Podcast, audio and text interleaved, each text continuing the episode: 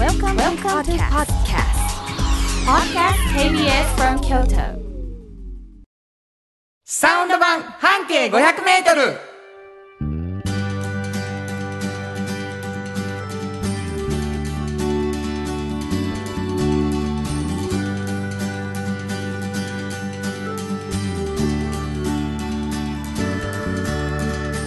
こんにちはフリーマガジン半径500メートル編集長の炎上真子です。サウンドロゴクリエイターの原田博之です。10月14日になりました。早い。なんかお便りが来てる。はいそうなんです。福井陽アット三代目さんありがとうございます。ありがとうござい8月末の、えー、縁側就活イベントでは大変お世話になりました ありがとうございましたそうなんです、えー、学生を巻き込んだコントは手が込んでおりお二人のしっかり手作りでおざなりにしない汗をかかれる姿勢に共感しいや恐縮。また製造業の経営者として背筋を正した次第です。うん。私自身も一人一人の学生とじっくりお話しできたことは財産で。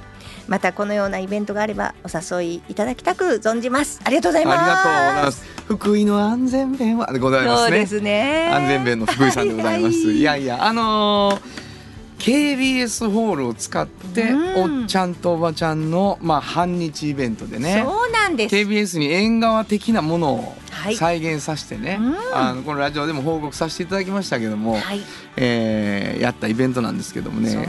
あの時に KBS ホールはいいホールやなと思ったんですけれども、うんあのリスナーの皆さん、皆さんに来てほしい KBS ホールのイベントが、11月18日にございます。はい、はい。えーあの日から夢中というねタイトルになっておりますけれども、はい。えーハラダイスパン半径500メートルということで、えーラジオの公開生放送。はい。公開生放送。皆さんに見ていただきながらはい。トークする。うん。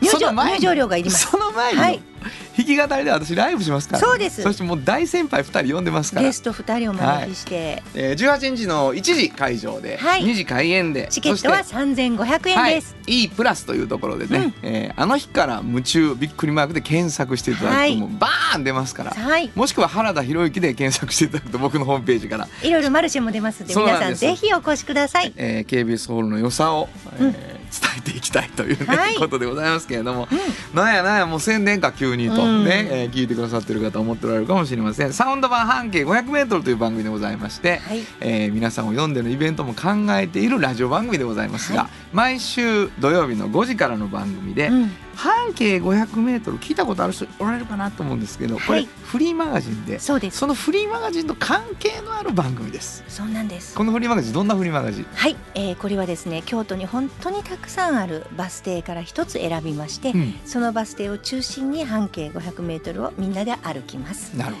はい、でそこでですねこの人は本当に面白いなと、えーこんな人がいるのだみたいなことをね、うん。見つけて。ど、うん、で、えーその人に取材している本ですね。これ今説明してくださったこの炎上さんがその本の編集長さん、いはい、やもうものすごい熱量でこの本が作られててはい、ちょっともう周囲がねうん。これ本だけじゃなくてラジオでこぼれ話編集長するのいいんちゃうって言い出したというのがありまして、えー5年ほど前から、うんうん、そういうラジオ番組やってみようって言ってスタートしたのがサウンド版半径 500m です。はい、そしたら炎上さんがもう一つフリーマガジンを出しているうん、おっちゃんとおばちゃん。そうなんです。これどんな、これはねあの誰しもみんなあのおっちゃんとおばちゃんという年齢に、ねはい。なるんですけれどももうあのその年齢になって仕事がね本当に充実していて面白いなっていう方大人の方ってたくさんいらっしゃってでその秘訣をねあのそれぞれに聞いているような本なんですが、うん。それをまあ今ね学生さんたちが、まあ、進路で悩んだりとかこれから人生、まあ、コロナ禍もあって本当に余計になんかこういろいろとこう悩まれてるんですけど。未来をね。未来をね,、うん。ねなんかこういうふうにこうすごくあの輝いてる人たちっていうのがいらっしゃるのでその人たちとこうお話をできるような機会がね例えば企業さんの中にもそういう方たちいらっしゃって、うん。でこんな風な会社でこんな風に面白いんだみたいなことを話される方もいらっしゃるので、うん。まあ、そんな人たちとの接点にもなりますしいろいろなあのアドバイスを受けたりとか悩みを打ち明けたりとかそういう、まあ、媒体なんですね。そういうフリーマガジン、うん。でまあこのおっちゃんとおばちゃんのフリーマガジンをリアルイベントにしたのがこの間さっきのねはい。ね今お便りいただいた、はいそこに福井なんです。福井製作所さんという会社の方も来られていて。これがまたいい会社なまあ学生さんと出会ったよっていうご報ご報告のお便りでございそうなんました。です。でまあそのフリーマガジンもやっぱおもろすぎるで言って。はい。であの時にはリアルイベントですけどやっぱり編集長のこぼれ話を聞きましょうということで、実はこの番組は2つのフリーマガジンのこぼれ話を編集長から聞くというのを柱とした番組でございます。はい。私はあサウンドロゴクリエイター。もうこれもう聞いてください。とにかく1時間聞いていただいた。あ原田裕人が言うてるサウンドロゴ言うのはこれのことやな。そうです。っていうのが分かることに。心のこもったね。いやまあありがとう本当に素晴らしい。一生懸命作ってますよ。うんうんまあ新曲もあったりするってね先週ぐらいから思ってる人いるかな。そうです。ええええ。ちょっとねもうえーはいというわけでございましてそんな2人でお送りしていきます。サウンド版半径 500m ですが皆さんからのお便りを心からお待ちしております。どこに送ればいいですか？はい、メールアドレスは500アットマーク kbs ドット京都数字で500アットマーク kbs ドット京都こちらまでお願いいたします。メッセージをいただいた方の中から抽選で2名の方にフリーマガジン半径 500m おっちゃんとおばちゃんをそれぞれ1冊ずつプレゼントしています。プレゼント希望の方はお名前住所忘れずに書いてください。もう一度メールアドレス教えてください。はい、えーメールアドレスは500アットマーク kbs ドット京都数字で500アットマーク kbs ドット京都こちらまでお願いします。ということで KBS 京都ラジオからお送りしていきますサウンド版半径 500m 今日も張り切って参りましょう。サウンド版半径500メートル。この番組は藤高コーポレーション、トヨタカローラ京都、東和、サンパック、山崎、特発産業製作所、焼肉文吾、サンシード、アンバン和衣あん、ポレポレ働く、日清電機の提供で心を込めてお送りします。ものづくりに店づくり。お客様の欲しいを届けるカンパニー。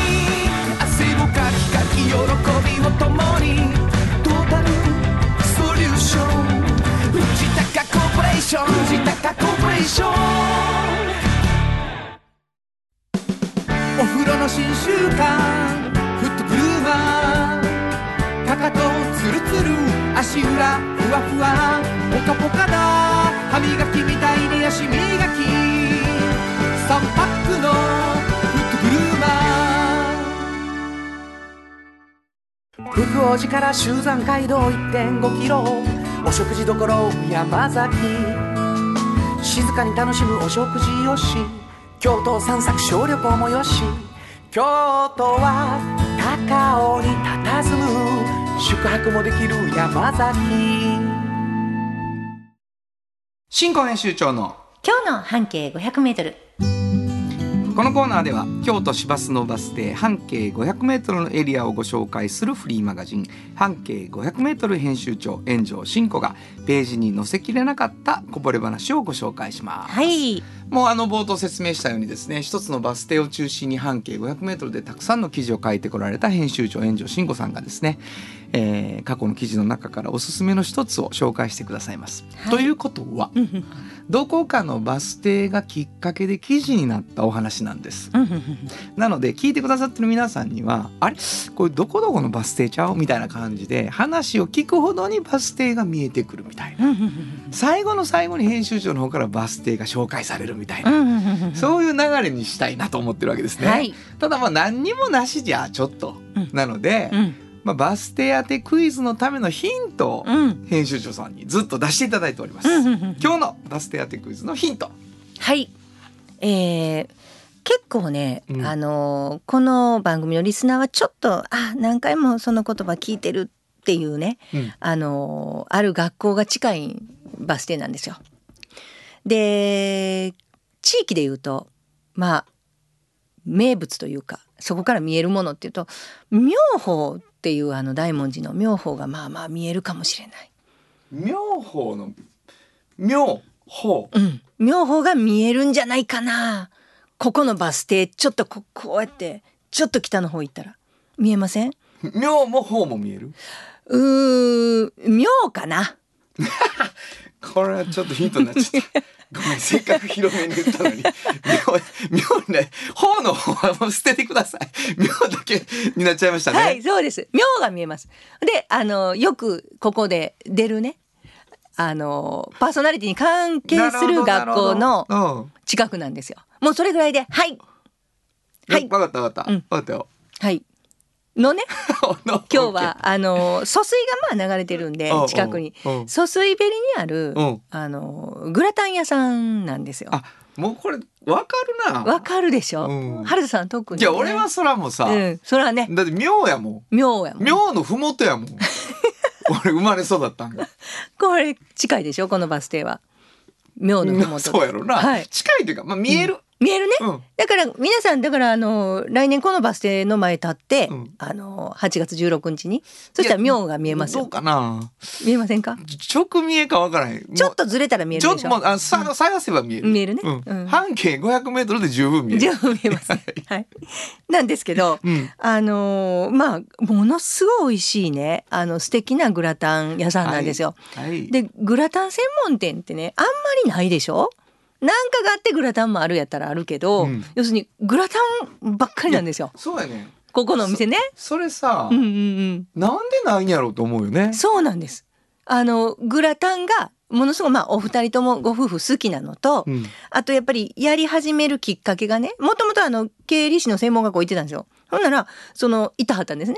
経理士の専門学校が倒産したんですってある日ね専門学校が倒産しちゃった。うん、であどうしようっていう時に、あのー親戚の家のあの喫茶店でアルバイトをしててでなんかこうメニューになんか入れたいなとバイトながら思っていて、その時にまあ好きやったグラタンを入れることにしてでそれがもう講じて自分たちもグラタン屋さんになろうって言って、まあ、やり始めて長いんですけど。へでももう最初始める前は面白かったのはそのグラタンこんなに美味しくてみんな大好きやのになんで専門店がないんやろ、うんあおちゃうかみたいなこと思ってたんですって、うん。思ってたんですね。ほん。でやってもうすぐ分かったんですって。なんでないか。なんでないかというと。マジで教えてもらえるの？それ教えてもらえるの？今これは言います、うん。あのねものすごい待たせると。客を？だから焼いとけへんしねこんなん。嫌やな確かに、うん、そんなんやっぱり中硬くなるじゃないですか、うん。もう一回温めるなんてそんなん持ってんのか、うん、だから注文聞いてから何々グラタンっていうものをやっぱり混ぜてねソースかけてね焼くんですよチーズかけて。そうか。相当時間をかけて。そうやな。だから美味しくてもう満足してみんな怒ってたのに帰るけどもうそれぐらいやっぱ待たせると、なるほど、うん、だからこんだけ待たせるのは作ってる側もヒヤヒヤハラハラするらしいです。なるほど、ね、もうごめんなごめんなって常に思いながら。でも全部グラタンやからここ何グラタンって。うそう。やな。言うたびにもう。一個ずつ作るはず一個ずつ。ちょっとじゃあ時間に余裕があるうん。時に行ってほしいっていうことなんやな。で美味しいなと思ってなんでこんなちょっと他のとこと違うのかなと思って聞いてみたら、うん。案外わからなかったんですけどあの最強味噌とねあお味噌が。お味噌入ってるのと、はいはいあと豆乳とねあと昆布だしが入ってるんですよ。でそんな和風の味じゃないんですよ。あの普通にグラタンホワイトソースのグラタンなんやけど、それでなのかちょっとびっくりするなっていうぐらい美味しいので。これお店の名前言ってもらっていいですか、はい。あのグラタンハウス。その名もグラタンハウスって言うんですけどただもう僕これあの知ってる店なんです。うんうんうん。あのなのでもう知ってる体で言わしてもらうんですけど、はいはいはい。あのおおよそお味噌とか、うん。ちょっと和風なものが入ってるとは思えないぐらいの、うんうんうんメルヘン感のあるそうです店内ねですよね。あの本当にステンドグラスがあったりとかあのちょっとこう茶色のね色でこう本当に素敵な感じで綺麗に演出された白いカーテンがあってであの疎水ベリやしね窓からは疎水が見えてね、はいはい。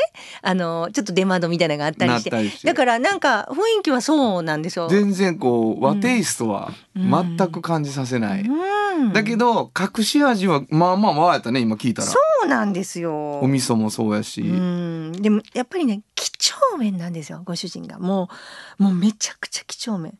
もうあの小麦粉の量もビシバシ測って。あもういっつももうなんていうんですか。何もかも全部同じでないと嫌っていう方なので。全部同じやもん。ねえもうだからもうサラダの量もあとお水グラスのお水の量もなんかもう測ってんちゃもう測ってるんでしょうね。ああいうさ几帳面な方やからあのなんか急いでちょっと生焼けみたいなこと一切ないしもうもう待たされるだけ待たされるっていうお店ですけどこういうちょっとやっぱりうん方かなという。まああのあれですよ、うん。あのグラタンのうん。あのグラタンのマカロニのやつもあればちょっとスパゲティのやつはあるしね、うん。ハンバーグがちょっと入ってたりとうん。あるんですよ。そう。ででね私あのこれ今さっきサラサラって言いましたよ昆布だしが入ってるとか、はいはい。お味噌とか。でもねこれを聞き出すのにどんだけ時間かかったと思います？い言わないんですよ。がこんなに特徴があるのにいや何にもあの変わり映えし品のですうちはっていうことをねもう1時間ぐらい聞いていやそんなことはないやろうっていう話で、でもほんならねえ豆乳は入れてるか？ら豆乳？みたいになって、うんほんまや。でお味噌とかだしとか。ちょっとずつ出てきたよな、うんでもトータルでは本当にもうなんて洋物グラタンやもんな、ね、そうですそうですよ、うん。だけど何かが口に、うん。あの日本人の口が嬉しいって思うそうそうそうそうそうなんですよ。夢中になりますもんね。本当にもう驚くべく 本当に。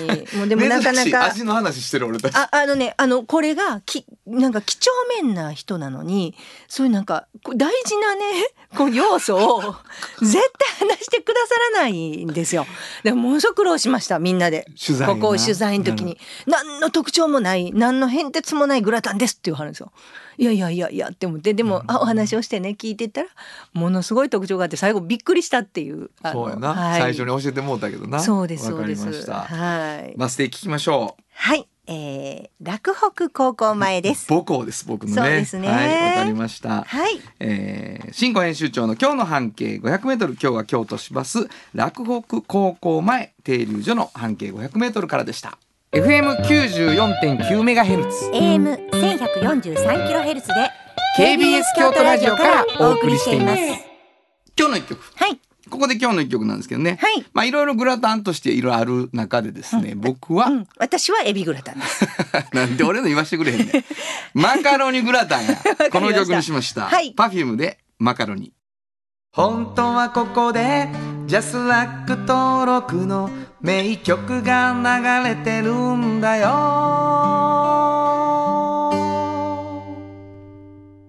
うちの家はあのーマカロニグラタンにプラスして、ホタテを 入れてた。それは私は好きですね。なんで？美味しそう。どういうこと？マカロニだけよりエビが？そんなが入ってたりエビが入ってたり。まあはい。まあそうそう。海鮮大好きですけどホタテが美味しかったなと思いましたね。いいですね。えー、 Perfume でマカロニお送りしました。じっと支えて未来を開き京都で100年超えました。大きな電気を使える電気に変えてお役立ち。お役立ち。みんなの暮らしをつなぐのだ。日清電気トヨトヨトヨタカローラ京都。カロカロカローラカローラ京都。京京京都のカローラ京都。トヨタの車トヨタの車。大体何でもあるよ。トヨタカローラ京都。童話の技術力で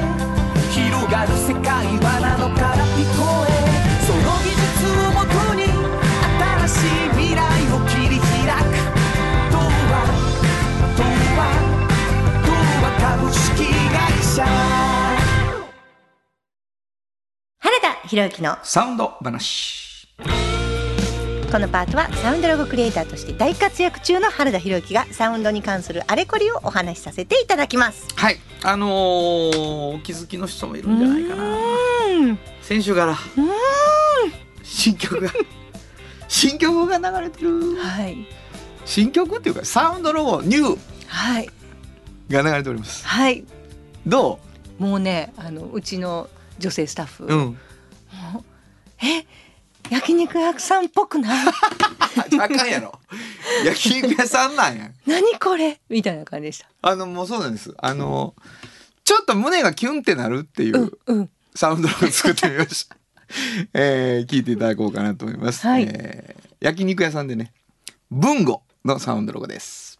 焼肉といえば文豪でしょ。う大分和牛のうまさを見つけ出しさっぱりしたタレでより美味しく噛んだ瞬間納得の赤身のうまみに出会えます。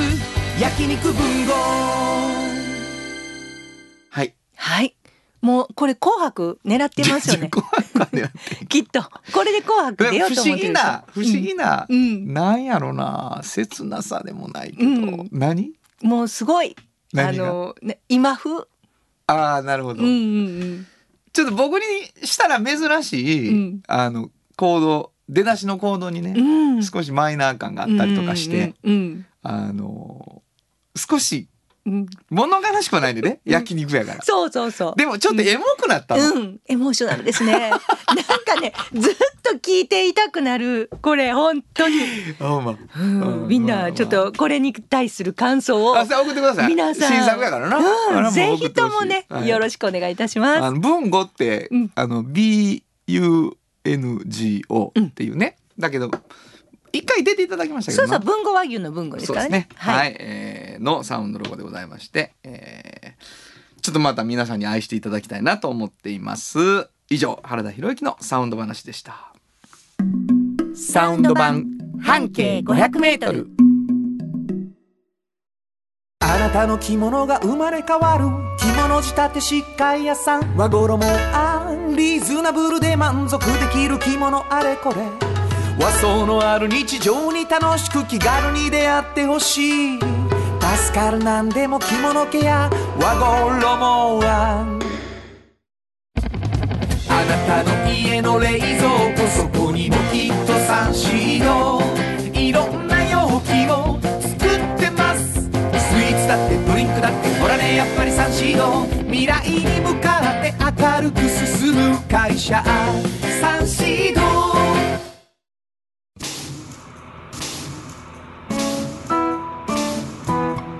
からも薄い金属の板であなたの思いを形に。薄い束ねウェイブアッシャーの特発産業製作所。子供のために頑張りすぎている。お母さんの居場所。働く。癒されて打ち明けてちょっと学んで元気になってお母さんが楽になる学びや働くおっちゃんとおばちゃん。このコーナーでは仕事の見え方が少し変わるフリーマガジン「おっちゃんとおばちゃん」の中から毎日仕事が楽しくてたまらないという熱い人またその予備軍の人々をご紹介しているのですがはい。今日はですね、えーリアルおっちゃんとおばちゃん予備軍ということで、この方に来ていただいています。お名前くださいはい、えー、西口裕太郎と申します。すごいですねありがとうございます肩書きなしで名前だけ言ってますけどね 西口裕太郎さんに来ていただきましたけども、はい。えーね、紹介したいね、うん西口君の肩書きがいっぱいあるんですけれどもねなんです。うん。えー、炎上さんはどれからいきますか？私はね、まあ皆さんに馴染みがあるといえば、はいやっぱりあの祇園の一銭養殖はい、あちらを営んでいらっしゃるということでね。はい、一銭養殖の西口さんに来ていただいたというそうなんです。二つ目は福江堂っていうね、うん。お団子屋さんを祇園の月で有名な、あれ斜め向かいの一銭養殖のあちらも営んでらっしゃる。はい。三つ目は。はい、三つ目は、まあ、これがメインかなと思うんですけど、ラグビーを、はいはい、あのなさっていて、はい。今も教えていらっしゃる。えー、ゲストが一言も喋らない時間が経っていくっていうね、えー、四つ目は四つ目は、まあ、原田さんの教え子。はい教え子もう当たります。い。西口裕太郎を あの今ね打ち合わせ中に「先生僕は教わってないですよ。わけのわからんこと。弟だけが教教わりましたよね」みたいなことを言い出すからね。バリバリ教え子お前なお前教室にいたお前覚えてるわ言うて。ゲストにお前呼ばわりでしたもん よく寝てたんで授業中は。もう本当にねあのラグビーしかしてない男だったんですけれども西口君が、はいあの一戦養殖、うん。まあ、ラグビー時代。はい。が、もう激烈ラグビー時代大学もやって、そして、えー京都ではい。一戦養殖の方で働き出したよ、はい。っていうことで、うん。あのーまあ西口。うん応援してくれ、俺のことっつって、うんあのハラダイスのスポンサーもやっていただいたりとか、いろんなお世話になってたんですけども、ちょっと実は炎上さんと西口さんが出会うことになりました。そうなんですあの原田さんを介してなんですけれども、まあ祇園の独自の時に伊勢養殖さんお世話になりましてで伊勢養殖さんのお話を聞くのかなと思って、はい。あのお出会いしてたんですが最初にやっぱ原田さんも西口さんがあのラグビーしててなっていう話から、今もやっていう話で。今結構指導者やね。そうですもうあのメインはもう完全に指導者に当たります。中学生の指導者になってます。はいな、それは何かこうラグビーサークルみたいなものをなさっている。もともとあの同志社中学校の、うん。うんうん。えーラグビー部のコーチをさせてもらって、はい。でちょっとまあコロナで、うん。あの活動ができなくなってしまって、でそのまあ同志社ジュニアラグビーフットボールクラブという、うんうん。あのスクールを、えー立ち上げて、でそこの監督をやらせてもらってます。すごいですよね。監督まあ言ったらさコロナでクラブをうん。ちょっと本当に長いことやめときたいっていう学校の方針が出た時に、はい。やっぱりさラガーマン側からすれば、もうほんまにその10代をね、そうですね。1年ごと奪われるわけにはいかんから、なんとかしたいよねっていうのがあったんやと思うんやけどその後にまあフェイスブックでつながってる時に、はいはい。なんや大会を？ああはい。そうなんですよ。そのまあ一応名目は、うんあのパワハラを、はい。うんなくそうという、んんん。でまあとにかくラグビーっていうのは楽しいんやぞっていうのをうんうん。選手たちに分かってもらう、んでその姿を見て指導者も何かを感じてもらえたらいいかなと、まあそういった大会を作りまして、うんで名前は主役は選手カップっていう名前を付けさせてもらって、うん。あの運営させてもらってます。はい。うんやっぱり主役は選手カップ、うん。はい。あいいですか、はい。なんかやっぱりそういうラグビーとかアメフトとかいろいろありますけど、うん。やっぱすごい楽しくて面白いスポーツやけど、はい。なんかなんとなくそういう圧力とかパうん。ワハラとか、そういうものをこうご自身もやっていながやっていった時にもうんいろんな、いろんなものを見たりとかして、はい。で感じたりとかもあってそういうものがないといいのになってずっと思われてた。そうなんですよ。やっぱり僕自身もやっぱりそういったそのパワハラとかもありまして、うんうんうんうん。でまあそういうねどのスポーツにあたってもその、あるとは思うんですけども、うんうんうんあの特にやっぱ僕が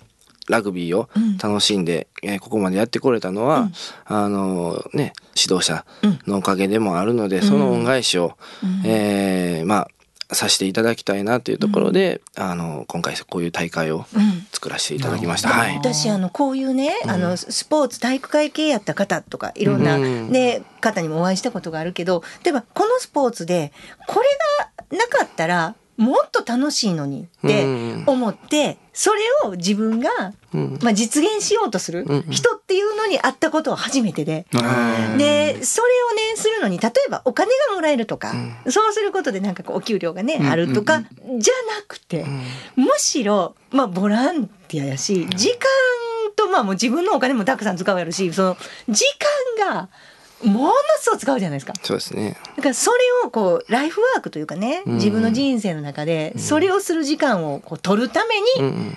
まあ、働くこともすると、まあ、家業ももちろん継いでらっしゃるまあ、から。だからまあおっちゃんとおばちゃんでさ、うん出てくる働く理由みたいなことの中に、まあつまりラグビー団やってますねんじゃなくてやっぱり一戦四色、さっき聞いてたらまあまあ夜夜までいたりとか、まあ実際会いに行ったらさ、や焼いてるわけですよ。でそれとどういうこう両立の仕方になってるの？もうねその以前はえーまあ仕事が平日も2時3時までとかあって、はい、で練習が終わって、えーそっからずっと朝ままあ3時まで焼いて、で4時ぐらい帰ってきて寝て、でまあ土日それが金曜日とかやったら、土日午前中に試合とかあるんですね。はい。ほんまにそその2時間根津のグラウン3時ドやな。はい。そうです。でそれでももうまあ若いから言ってな。んとか頑張ってたんですけども最近はあの平日は昼間に回してもらってうん。で昼間練習終わってからあ昼間仕事が終わってからあの練習夕方に練習行って。はい夕方練習行ってでまあちょっと夜の時間が家族の時間を取れるようになったんで、まあ、そういったそのシフトの入れ替えとかちょっとお店の方にあの助けてもらってるなと本当思いますね。なんかあの今30代ですか？はいまださん31ですね。ねそうでしょ？はい。37代ってとこ。なんか皆さんやっぱりなんかこう自分の人生の中で、まあ何歳ぐらいでいくら稼いでたいとかね？はいはい。はいこんな風に自分の家業を大きくしたいとかね、うん。そういう夢をもうずっと追いかける方もいっぱい、そのそれそれも一つの選択肢だし、っていう中でね、どうやったらこのラグビーの時間を取れるだろうと、はいはい。この仕事をしながら、どうやったらこの学生たちにこの楽しいラグビーを教えられるだろう、みたいなことを考えてはるっていうのに私はすごく感動したしすごいなと思って。紹介したい人に紹介したい人になったそうなんですよ。いやでもやっぱり主役は選手カップを一つ作って30のところらへんでねんそれ大事に育てながらで多分こっから一銭養殖の職人としても道を極めていき俺さ行くやん打ち合わせに、あのとかお願いに行くと「食べはりますか?」言うて、まず焼いたやつくれるんよ。でそれ食べながら打ち合わせっていうな。もうまた来たで先生みたいになって やっぱ嬉しいよね。その焼きっぷりもそうやしいやもうラグビーなんですよやっぱりっていう。指導者になったことってうん。選手的にはいついつ？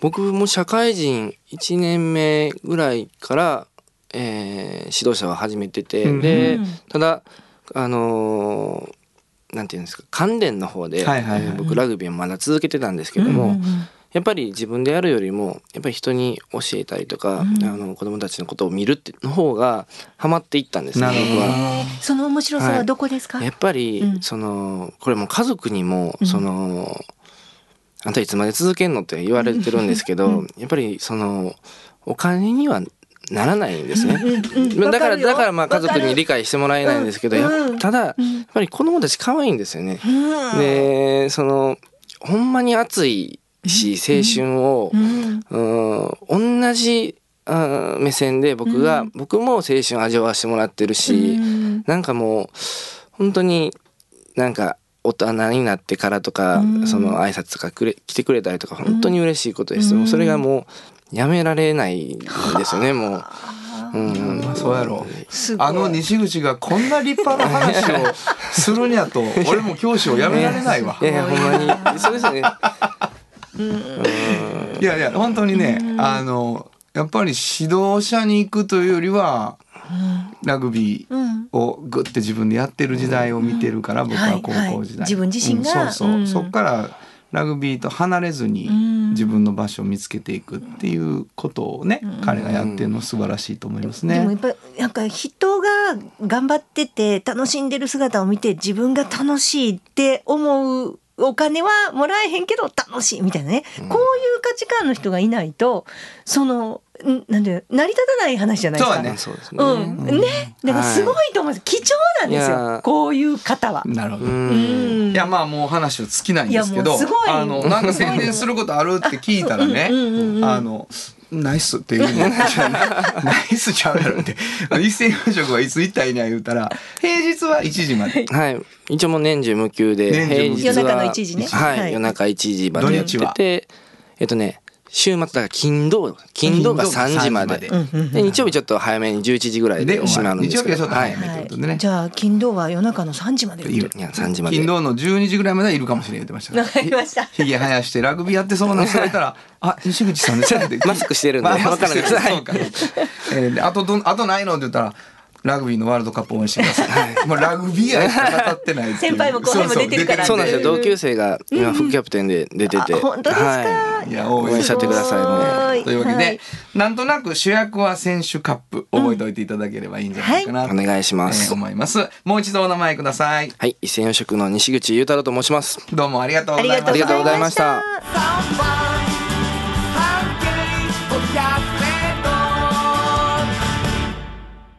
のもう一曲。はいここでもう一曲なんですけど、西口くんにね、あの青春の一曲を聞きました。はいえー、決命詞仲間。本当はここで Just like 登録の名曲が流れてるんだよ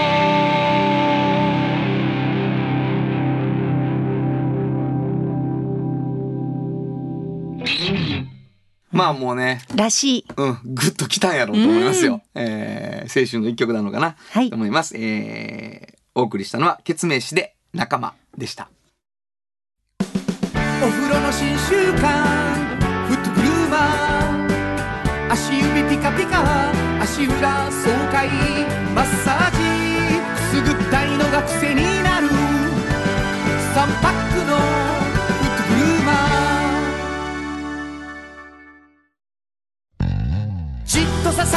来を開き京都で100年超えました。大きな電気を使える電気に変えてお役立ち。お役立ち。みんなの暮らしをつなぐのだ。日清電カフェ小さな花。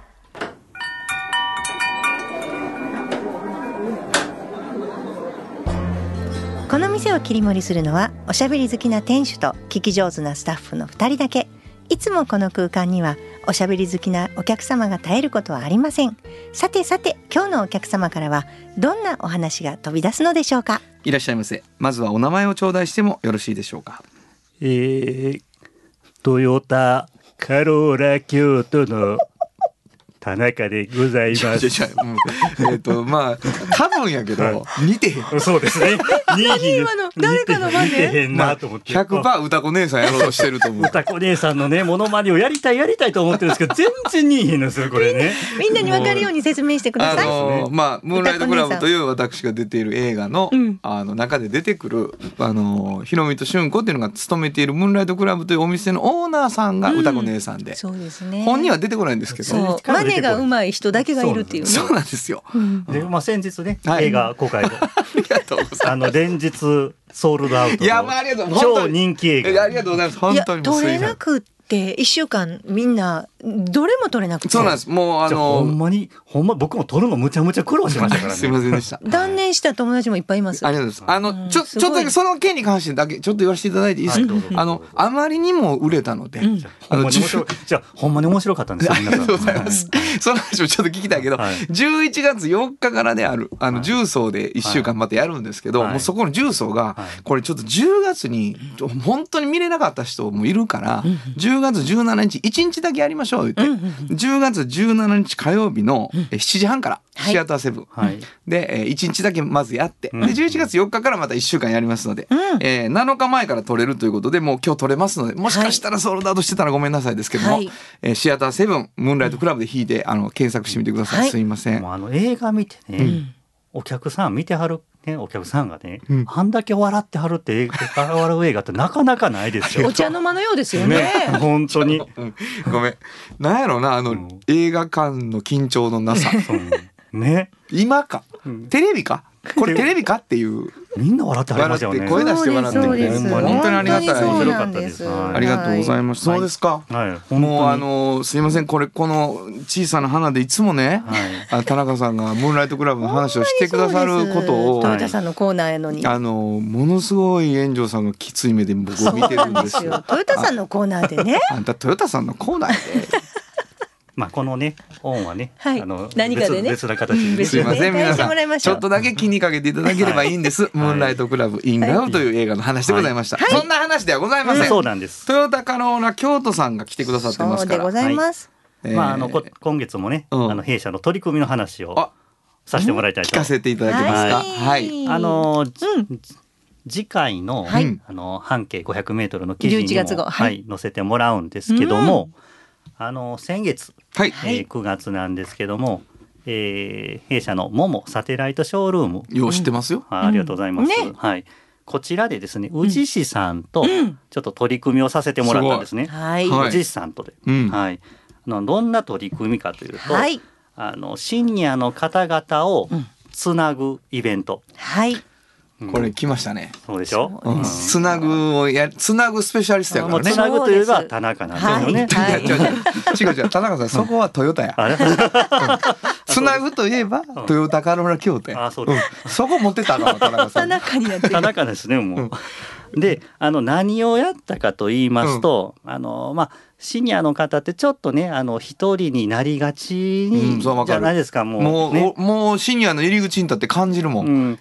うん、でただあの中にはもっともっとねあの活動したいっていう方もいらっしゃいます。実際宇治さんの中でもねあの活動されてるんですけども、うんうんうんうん。あのやはりちょっとねあのその中でも取り組みがちょっとマンネリ化してきたかなっていうご相談をねはあ。宇治さんから受け宇治ました。市さん側の方の気持ちとしてね。うん。いつもちょっと毎回毎回同じようなことになってるなと思うので、何か一緒にできませんかねっていうところで出てきたのが e スポーツなんです。うん。ゲームですね。はいゲーム。はいはい。あのーまあシニアの方にとってね、うん。ゲームっていうのはあまり馴染みのないそうですよね。ものなんですけども、うん。もう実際これやってみたら、うん。むちゃむちゃ盛り上がったんですよね。もそれがういやね山田理瀬大絶賛。もうねリッセが帰ってきてね自分も興奮してもうどんな盛り上がったか言うて、ものすごいことになってました言うて言うてました。ものすごいんですもう。うん、もういけーって言っても。あのシニア層が。えっとね、皆さん僕ちょっとだけ映像見せてもらったのさっき、あの説明すると、阪神の試合みたいになってた。試合を見ているみたいになってたみんなあが。のー二つのゲームをしたんですね。太鼓のゲームと、うん。で叩くゲームね。リそうそううん。リズムを取るゲームと、車のレースのゲームをしたんですけど。ハンドルさえあればできる。あそうそうそうそう、うん。そうバチさえあれば。できるなるほど。ゲームをしたんですけども、もうレースのゲームの方がもうすごいんです皆さん。応援あの一人の方がねゲームをされるんですけども、後ろの方にそのだってまあ40名ぐらいの方がいらっしゃるんですけどね、すごい。うん。もうその応援がすごい。みんなメガホン持ってはるんですよ。だから大きいスクリーンでねあのみんな見れるようになってて。運転してる景色が見えるね。運転してる景色が見える。であのそれを見ながら全員がメガホンを持ってもうバンバンバンバンってメガホン叩いたりとか、大きな声出したりとかもうメガホン振り回しながら 応援するわけなんですよ。で最後なんか変なリズムを取っててバンバンバンって本当に阪神の応援と一緒なんですよね。はい。それでコーナー攻めたりするってことね。そうそうそうそうそうギギギギギってなったりするんですそうなんよねですよね。で、そこがもうやっぱりもうハラハラするんですがね。皆さん大盛り上がりだったんですけど、これねもちろん僕たちだけじゃできなかったんですけども、はいはいはい。なるほど。あのええっと僕たちとえっと宇治市さんとの間に、うん。日本アクティビティ協会さんっていう、まあ、健康ゲーム指導士という方がいらっしゃるんですけど、その方派遣いただいてその方にあのまあ、運営の方ねお任せをして僕たちがそのサポートをするような感じだサポートと場所提供とそうですね。ね。はい。でまあ運営スタッフであったりとかね、うんまあ、僕が司会をしたりとかね、はいはいはいしてたんですけども最後にね表彰式をやって、うんうん。あのまああの一段落ついたところでですね、はいうんあのまあまあ私も司会として何か爪痕を残したいわけじゃないですか。どういうことやろうな。全然意味が分からへんわ。そんな狙いある？なんあった？かね、健康ゲーム指導士さんが全部やってはって なるほどなんかちょっとなるほどな僕僕なんかうん物足りひんなと人思っての爪痕見てたんやな多分ずっと。でね多分ねこうなるんじゃないかなと思ってうん僕ちょっと仕込んでたんですよね。ううんん。あの当日シーポットっていう、うんうんうん。えー超小型の電気自動車はいはいはい。をまあ室内に置いといてですね、うんうんうん。えーそこからそこ外部給電機能っていうのがあるんですね。はいはいはい。うんあの家電のはい。電気が普通に動かせるなるほど電気が取れるんです。でで、えーっとそこから、うん。あの皆さんはいここ見てくださいねって言ってこうコンセントをずーっとたどっていくと、はいはいはい。えーそのゲーム機の本体につながるわけですよね。なるほど皆さんがやってたゲームは うちのこのシシーポットから電気が取れてるんですよって言った言った瞬間見た瞬間みんなが「へえ!」われるんですよね。じゃあもうわからん。それ爪痕になったかどうかもわからんしこの塀も眉唾やまあ言うたら。でも自動車から電気があってみんなが思って、そうまあそらそうや。だって家の、家っていうか部屋でやってるから普通のコンセントと思ってるもん。そう。あのね、うん。これねちょっと僕が誇張して言ってるように思うでしょ、うん思うでしょ、うん山田理瀬さんがうん。後で「あれ最後に電気見せたのよかったですね」って。いや言うた言いました。分かったよな、はいだからりました。爪痕残りましたよって、すごいな。そう私だから、はい。え自動車は今回関係ないの？って言ったんですよ。言いたなるわ、うん。はい。で言ったらリセが「何言ってるんですか？電源は自動車からなんですよ」って言ってました。そうなんです。嬉しそう。嬉しそう。あのなんやろな。言ってましたよ。こんなに嬉しいんやな。爪痕の確認ってそうなんです。なよっとしてるもん田中さんが嬉しくて。本当に。それぐらいもうリセちゃんも感動しいやいやましたよようでようできた話や。あまあでもね、うん。あのまあこうやってまああの僕も新しく知った単語なんですけども、あのおじさんとかこうやってあのシニア層の方にあのまあ社会参加をしてもらえる機会を作っていって社会参加寿命を伸ばしていきたいと、うん社会参加寿命これ新しく僕知ったんですけどね。ね。健康って体の健康じゃなくて心の健康も大事なんですよと。うん、それにはあのやっぱり社会参加をしてもらって刺激をやっぱり持ってほしいと。毎日の生活に張りを持ってほしいというところでね。で今回のゲームって、うん。あの別にシニアの方だけができるわけじゃなくてもちろんねお子さんとかできそうやなますよねほんまや。大人の方も。誰だってできる体力そんな使わないんで、うん。だから多世代交流っていうんですかね、うん、いろんな世代が一緒にゲームをして楽しむっていうことができて、その世代が違うところをつなぐことができる。な。つなぐプほらつなぐ出てきた。はい。そうです。トヨタさんがねつつないでいる。なぐこのね 多世代をつなぐって何か皆さん覚えがないです？ボッチャ。ボッチャですよね。ボッチャですわ。今の坊ちゃんの答えが坊ちゃんもう完全にも生徒になってましたよそうや。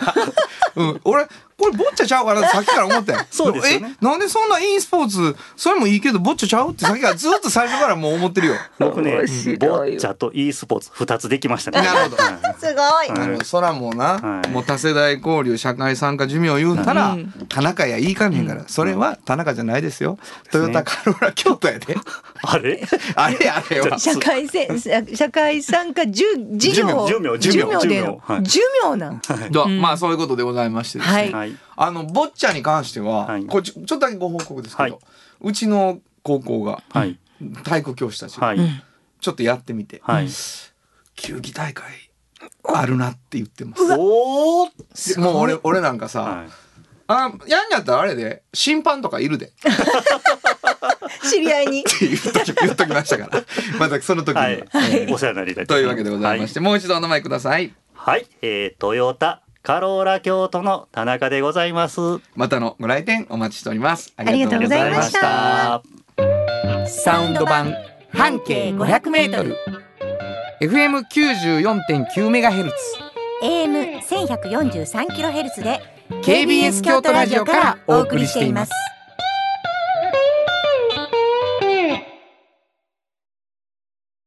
焼肉といえば文豪でしょう？大分和牛のうまさを見つけ出しさっぱりしたタレでより美味しく噛んだ瞬間納得の赤身のうまみに出会えます。焼肉文豪。トヨトヨトヨタカローラ京都。カロカロカローラカローラ京都。京京京都のカローラ京都。トヨタの車トヨタの車。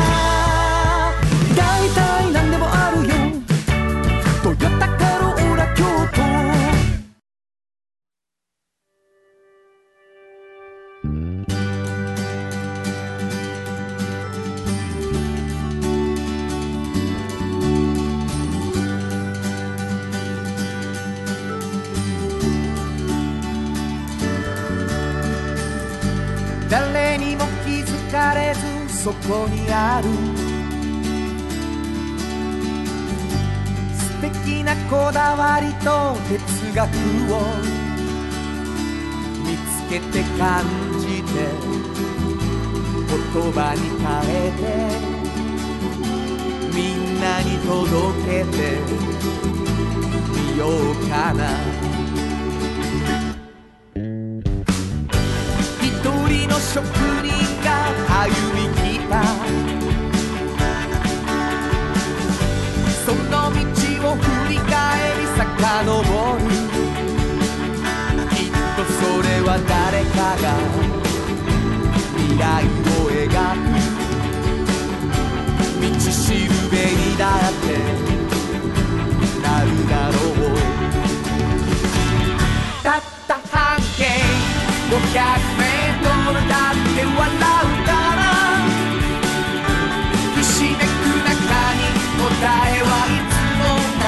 libertar.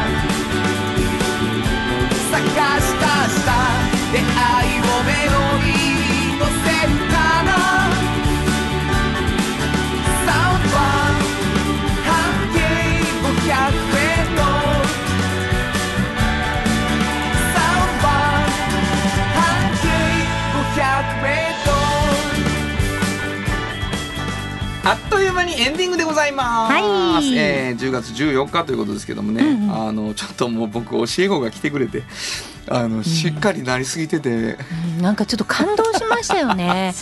うん、だ喫茶店でこうあすごいと思ったけど、うん。今日もう一回ちゃんと聞いて本当にやっぱりすごいなこの人って。いやもうやっぱり、ん熱い。あれやね、うん。あのお父さんにもなったし、うん。あはあ教えてもらうこといっぱいあるわっていうね、あんなにこうねこういう時が楽しいんですよ言ってねそうねいい顔で喋ってくれてました。うんはいえー嬉しかったです。えっ、と、番組では皆さんからのお便りをお待ちしています。どこに送ればいいですか？はい、メールアドレスは500アットマーク kbs ドット京都数字で500アットマーク kbs ドット京都こちらまでお願いします。メッセージをいただいた方の中から抽選で2名の方にフリーマガジン半径 500m おっちゃんとおばちゃんをそれぞれ1冊ずつプレゼント。そして半径 5m はいという、えーフリーマガジンも遠藤さん出しておられまして、はい。こちらも気になる方、えー希望してますっていうふうに書いていただいたら当たるかもしれないということになっております。はい、えーそれから11月18日に、えーこのラジオの生放送で、はい、えー皆さんに公開生放送ということで、うん。見ていただけるということではい、番組5時からなのでそうです。えー5時から6時の1時間をね、うんうんうん。KBS ホールでそうなんでやるということすになってるんですけど、はい。その前に、うん。えー1時に開場して2時から、はい、えー原田博之そしてはい中川五郎、うん。それから豊田雄三さんというね、素晴らしいえです。3人うん。弾き語りではい五郎さんもかっこええしね。うん、もう最高です。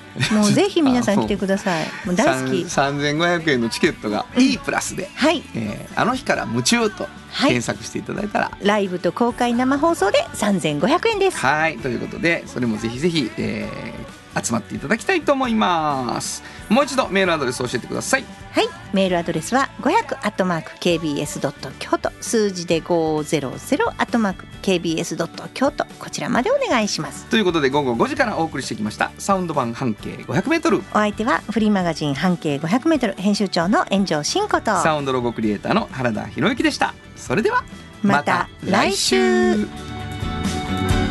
サウンド版半径500メートルこの番組は藤高コーポレーショントヨタカローラ京都東和サンパック山崎特発産業製作所焼肉文吾サンシードアンバン和衣あんポレポレ働く日清電機の提供で心を込めてお送りしました。